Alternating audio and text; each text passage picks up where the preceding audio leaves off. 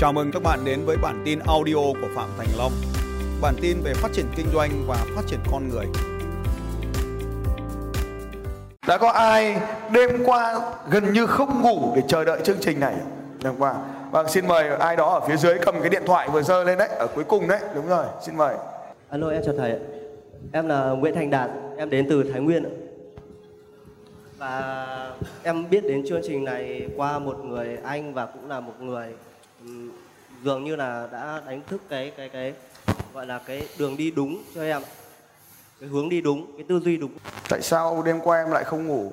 Dạ vì đơn giản thì là vì là trên online, trên trực tuyến thì em nghe các bài giảng của thầy nó khá là thấm và nó khá là truyền truyền tải được cái năng lượng cho em.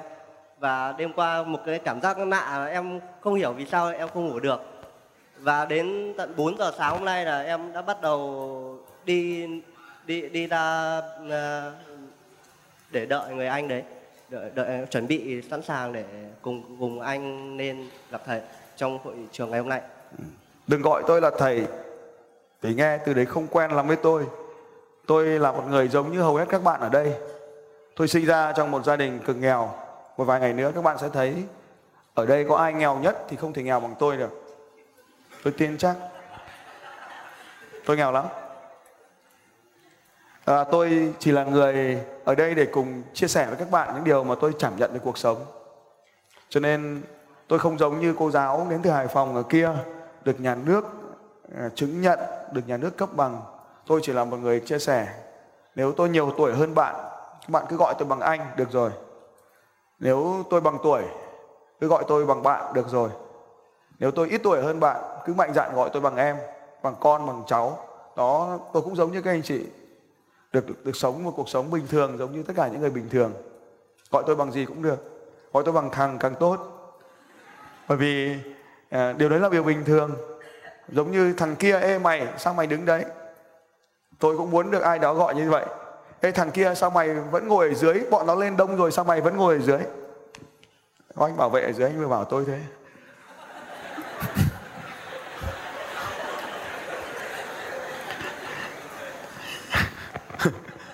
Tôi cảm thấy vô cùng hạnh phúc ở cái thời điểm mà có ai đó gọi mình bằng thằng.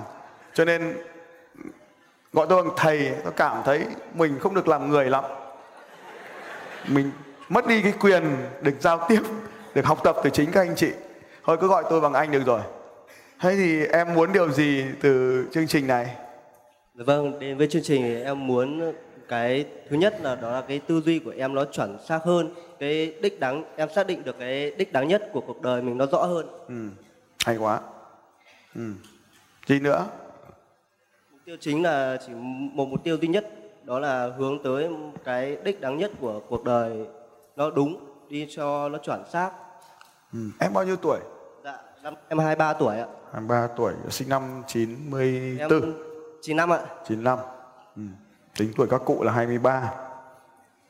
Chương trình này chỉ phù hợp với những anh chị đã đi làm, đã có cái trải nghiệm cuộc sống và trên hai mươi sáu tuổi. Tức là từ năm một nghìn chín trăm chín mươi mốt trở về phía trước. Chương trình này sẽ là một cái chương trình awake, tức là chúng ta có một cái gì đó ở bên trong mỗi con người nó bị ngủ quên. Sau đó chúng ta đánh thức nó dậy. Mỗi người sẽ đánh thức một thứ khác nhau, mỗi thứ cái gì đó bên trong mỗi con người chúng ta. Còn em thì đang tuổi trẻ, đã ngủ đâu mà thức? À, thực ra thì em thì sinh ra cũng trong một gia đình khá là đặc biệt thôi. Và cái chính đó là chính là em muốn là nó sở dĩ mà mà mà em không chọn một lối đi thẳng mà em phải học đại học. Mà tiền học đại học đấy thì cũng do nhà em cũng không có điều kiện để học đại học, nhưng mà mẹ em đã xác định đó là bằng mọi giá thì phải đi đại học, đấy là theo ý kiến của các cụ. Nhưng mà trong quá trình đại học thì không chỉ là học kiến thức ở trong trường lớp, mà trong đó thì kiến thức xã hội cũng như là cuộc sống đi làm thêm hay là làm những công việc. Tại sao em... Dạ. Cái điều mà em muốn đánh thức ở trong chương trình này là gì? Như em đã nói thì đánh thức đó là cái tư duy em nó chuẩn xác hơn. Tư duy là cái gì? Thực ra thì nó có thể nói một cách đơn giản theo một cái câu chuyện ngắn như thế này ạ. Thôi cái điều mà em muốn đánh thức ở trong chương trình này là gì? Đơn giản là một cái... bằng một từ ngắn gọn thôi. Một hướng đi đúng. Một hướng đi đâu? Hướng đi đến sự thành công và mang lại cái giá trị cho tất cả mọi người, chứ không ừ. phải riêng bản thân mình. Ừ. Mà giá trị mọi người đấy thì... Ai nói với em cái điều đấy? Dạ, đó là một điều thực ra là không ai nói cả, mà đó là điều em nhận ra, nhận ra từ chính cuộc sống mà em đã trải nghiệm. Thế điều gì ngăn cản em chưa làm cho cái điều đó được đánh thức trước đây? Trước đây thì một phần và có lẽ là một trăm phần trăm đó là em chưa tìm được cái người mà truyền được cái cảm hứng đúng cho mình. Ừ. Ok. Thế bây giờ em tìm được người truyền được cảm hứng đúng chưa? Thực tế là em đã tìm được một người cả, truyền được cảm hứng, nhưng mà đúng hay không thì em chưa biết, cho nên là hôm nay à. em đến với chương trình này. Em đến với chương trình này, em hy vọng tìm được một người truyền được cảm hứng đúng cho em phải không? Em mong muốn là truyền một cả nguồn cảm hứng nó đúng hơn, đúng hơn. Vì là nếu theo ý kiến của em thì họ theo tư duy, theo tư duy của em thì hiện tại thì tư duy đó là đúng, vì là không phải là tư duy của một mình em, mà có lẽ đây là tư duy em, một cuộc sống đơn giản là trao đi giá trị cho tất cả mọi người và nhận lại niềm tin thôi. Nhận lại niềm tin thì khi đã có niềm tin thì chúng ta có thể xây dựng các mối quan hệ khác nhau, và ừ. từ niềm tin đấy thì nhân lên tất cả mọi người đều có niềm tin vào nhau hơn thì nó sẽ hạnh phúc ừ. và nó sống nó đơn giản hơn, sống đơn giản hơn. Thế điều gì ngăn cản em sống đơn giản hơn trước đây? Trước đây có thể đổ lỗi là do gia đình phức tạp, có ừ. thể đổ lỗi cho tất cả sự nghèo khó, có thể đổ lỗi do năng lực của mình hạn hẹp và quá kém. Thì em đi tìm, trước đây thì em đi tìm tất cả mọi thứ, em cố gắng học, tổng quan tất cả mọi thứ, cái gì cũng học. Và đơn giản khi một bán một, một mặt hàng thì em muốn bán thật nhanh được mặt hàng đó và em thu lại tiền. Ừ. Nhưng khi được truyền nửa thì em nhận ra một điều nó khác một chút, đó là không chỉ nhận giá trị tiền, nó chỉ là một phần, một hướng đi lại thôi, một hướng thôi. Em đang à, kinh cái... doanh trong công việc gì? Dạ, em kinh doanh, trước đây thì kinh doanh rất là nhiều ngành nghề, kinh doanh online và bán hàng trực tiếp em cũng kinh doanh. Ừ. Ví dụ đơn giản như cài uh, năm nhất thì đi uh, sửa máy tính, uh, cài win dạo, rồi bán hàng online, bán hàng thuốc, rồi là đi bán xe máy, ừ. rồi đi chạy xe ôm, rồi đi làm nhà hàng, quán ăn, làm rất là nhiều thứ. À, bây giờ... Bây giờ hiện tại thì em đang ngồi lại với một anh nữa và đang truyền cảm hứng, cũng như là làm lại theo một cái hướng đi, đó là làm, bây giờ thì em đang làm về marketing cho bên sửa gara ô tô thôi. Ừ. Vâng, nhưng mà cái chính đó là cái cái đường đi để làm một, cũng là bán hàng nhưng mà đường đi nó khác một chút, và khác ở đây là khác sự trao đi giá trị nhiều hơn. Và nhận lại nhận lại niềm tin, chứ không cốt lõi là nhận lại tiền. Đấy. Cảm ơn em. Hãy dành cho bạn ấy một tràng vỗ tay ạ. Rất tuyệt vời. Cảm ơn Đấy. em. Thank you. Ok. Tôi được học từ một người thầy vô cùng lớn trong cuộc đời của tôi, và tôi phải trả ông vô cùng nhiều tiền. Ông Tony Robbins. Ông ấy là một bậc thầy về truyền cảm hứng. Một số người gọi là truyền lửa. Tôi không có cái diễm phúc được gọi là người truyền cảm hứng. Tôi cũng không muốn ai gọi tôi là người truyền lửa. Tôi muốn chính các bạn ở mỗi bên trong của chúng ta sẽ là người luôn biết cách thắp lửa cho bản thân mình, cho chính chúng ta. Cô gái lúc nãy cô ấy nói rằng khi tôi khó khăn thì tôi phải nhìn vào những người thấp hơn tôi để sống. Bạn trẻ, bạn ấy nói rằng tôi cần phải tìm ai đó dẫn đường cho tôi để tôi có thể đi được. Lời khuyên là hãy nhớ luôn nhớ điều này. Không có bất kỳ một khuôn mẫu nào cho bất kỳ điều gì trên cuộc đời này hết. Đó là một khuôn mẫu chung. Chúng ta sẽ có được những khuôn mẫu chung ở trong chương trình này. Nhưng nó không có hiệu quả với tất cả các bạn ở đây. Chúng ta sinh ra trong những hoàn cảnh khác nhau, những gia đình khác nhau. Chúng ta có những xuất phát điểm khác nhau. Chúng ta có những lợi thế khác nhau. Chúng ta có những tài năng khác nhau. Chúng ta có những mối quan hệ khác nhau. Chúng ta có hình thể về sức khỏe khác nhau. Hôm qua tôi đọc một cuốn sách, một uh, vận động viên thể hình tên là Arnold. Thì Nếu chúng ta muốn được có một cơ bắp như Arnold, hãy xem Arnold tập và sau đó đến tập như Arnold. Chúng ta có thể trở thành Arnold được không ạ? Có không? Có không anh chị? Never. Bởi vì anh ấy sinh ra, anh ấy đã cao như vậy rồi. Chẳng lẽ chúng ta phải kéo chân, cắt chân để mình co cao được như anh ấy? Có làm được không ạ? Không bao giờ trở thành Arnold nữa. Anh ta sinh ở Mỹ, anh ta ăn thức ăn của Mỹ, anh ta tập ở phòng tập của Mỹ, anh ta có những huấn luyện viên của Mỹ. Còn nếu tốt nhất ở đây, chúng ta có ai ạ? Hmm. Đúng rồi, tôi có một cái anh ngày xưa dạy tôi là anh Hùng, thể hình mùa xuân. Tôi cũng tập, một ngày tập buổi sáng tập hai tiếng, sáu giờ sáng đến tám giờ sáng. Buổi chiều tập bốn, ba tiếng, bốn giờ chiều đến bảy giờ tối. Và ngày nào tôi cũng có mặt ở phòng tập trong suốt thời gian khi tôi, ngày xưa đây có anh chị nào học cấp hai với tôi không đấy? Có ai học cấp hai tôi đấy? Có một số anh chị à chưa đến, họ học cấp hai cùng với tôi, chiều nay họ đang ở công chức, chiều nay họ mới đến. Họ học cấp hai với tôi và tôi là người bé nhất lớp, bé xíu trong lớp, chuyên bị bắt nạt, chuyên bị kéo tay, kéo tay, chuyên bị trói vào gốc cây đánh. Bởi vì tôi bé quá, đánh các anh chị không hình dung như bây giờ đâu. Tôi quên cái câu chuyện đấy rồi, nhưng mà Tết từ vừa rồi lại gặp mấy người bạn cũ kể lại tôi mấy câu chuyện cũ. Nó lấy khăn đỏ, nó trói mình vào gốc cây bạch đàn sau trường ấy. Sau nó cầm dép nó vụt, nó vụt vào đâu các anh chị? Vào đâu ạ? À? Chỗ đấy đấy.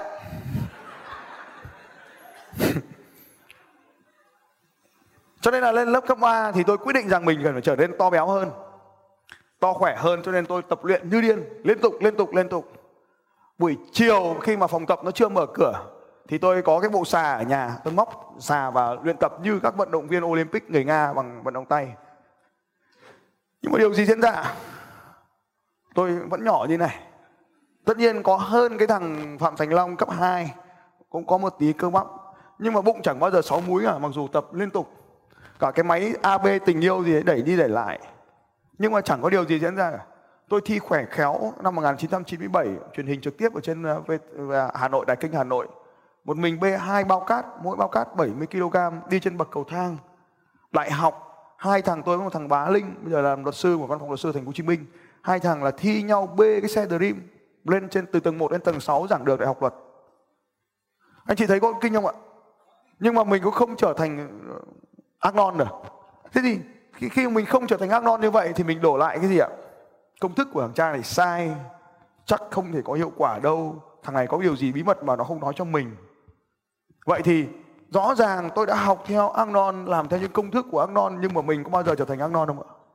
Có bao giờ trở thành anh ta được không ạ? Không có điều gì diễn ra. Cho nên điều mà tôi muốn nói đây là không có công thức chung cho tất cả mọi người, bởi vì chúng ta sinh ra khác nhau. Cho nên ai sẽ là người mà dẫn dắt chúng ta đi tốt nhất trên cuộc đời này? Hãy chỉ tay vào đầu mình và nói rằng là chính tôi. Vậy cho nên đừng bao giờ đi tìm một nguồn cảm hứng ở bên ngoài. Người truyền cảm hứng lớn nhất thế giới là Tony Robbins. Tôi là người Việt Nam duy nhất đến thời điểm này hoàn thành tất cả các khóa học của ông. Là người đầu tiên của Việt Nam được đi vào đội leader team, được training trực tiếp bởi Tony Robbins. Nhưng tôi không bao giờ lấy cái cảm hứng từ ông ấy cả.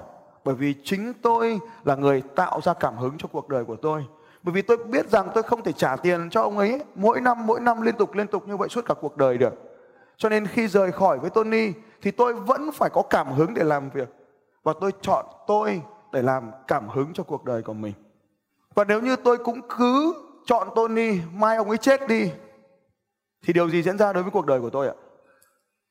Thần tượng sụp đổ, chắc tôi cũng sụp đổ theo thần tượng mất. Cho nên chính các bạn phải quyết định mình là người truyền cảm hứng cho mình. Mình là người dẫn dắt cuộc đời của mình. Mình quyết định mọi con đường mình đi. Mình quyết định tương lai và vận mệnh của mình. Và mỗi người sẽ tìm ra một con đường khác nhau. Chúng ta sẽ ngạc nhiên tại sao người Sài Gòn không chờ tuần sau học chương trình đánh thức giàu có ở Sài Gòn. Bởi vì sao ạ?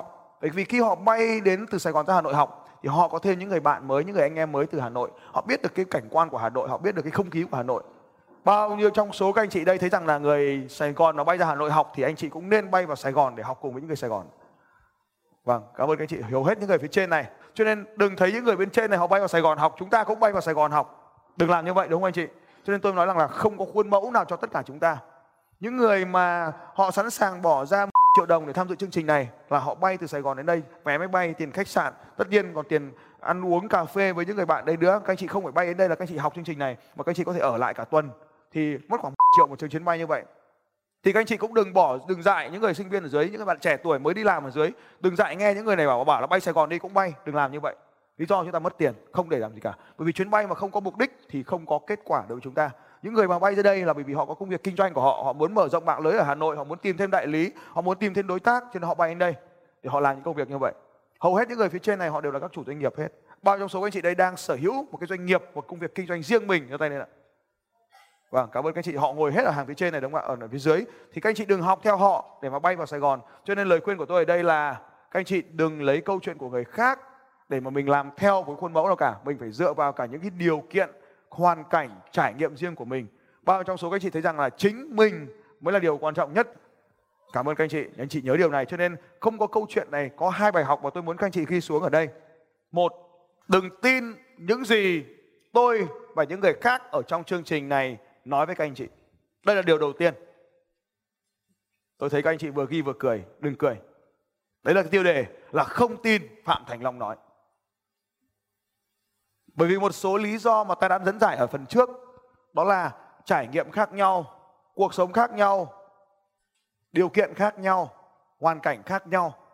Chúng ta lớn lên ở những môi trường khác nhau, cha mẹ khác nhau, văn hóa của chúng ta khác nhau. Ví dụ tôi là người lang thang đầu đường xóm chợ chửi bậy, còn các anh chị không thích chửi bậy. Cho nên đừng tin những gì mà chúng ta nói ở đây. Điều thứ hai, cũng đừng tin những gì tôi nói. Bởi vì cái mà các anh chị nghe chưa chắc đã là cái điều tôi nói. Chúng ta sẽ có cái điều kiện để trải nghiệm cái điều điều này ở trong chương trình. Đó là tôi nói một đằng, các anh chị nghe theo một nẻo. Cho nên đừng tin những cái điều mà các anh chị nghe thấy. Bởi vì cái điều anh chị nghe thấy không phải là sự thật đâu. Và câu thứ ba, các anh chị ghi là thế này. Đừng tin những gì tôi nói. Nhưng mà câu thứ ba là hãy làm những gì tôi bảo. Điều này ghi xuống dưới bài học là tin ở cấp độ trải nghiệm. Tức là chúng ta phải trải nghiệm nó rồi mới được tin. Đừng tin, đừng nhìn thấy là tin, đừng nghe thấy là tin, đừng đọc thấy là tin. Tôi giới thiệu cho các anh chị những cuốn sách, cũng đừng tin những cuốn sách đấy. Đọc thế thôi.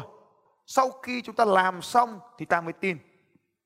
Cho nên cái bài học thứ hai ở đây, bài một là không tin những gì tôi nói, không tin những gì xung quanh các chị nói. Bài hai, bài hai là chỉ tin vào những điều chúng ta đã trải nghiệm qua nó. Trong cái nội dung bài học này là gì ạ? Áp dụng những điều các bạn được học ở trong chương trình này, những công thức ở trong chương trình này, những cái kiểu hành động, những lối tư duy ở trong chương trình này. Cho nên bên cạnh các anh chị ghi bài học ở đây là áp dụng, tức là hành động ở đây là phải áp dụng. Không tin nhưng cứ làm. Bài học quan trọng ở đây kết luận là gì? Những gì có hiệu quả với tôi, tôi giữ lại và tiếp tục dùng nó. Những gì không hiệu quả với tôi thì quên và không bao giờ gợi nhớ nó lại. Xin chào các bạn và hẹn gặp lại các bạn vào bản tin audio tiếp theo của Phạm Thành Long vào sáu giờ sáng mai.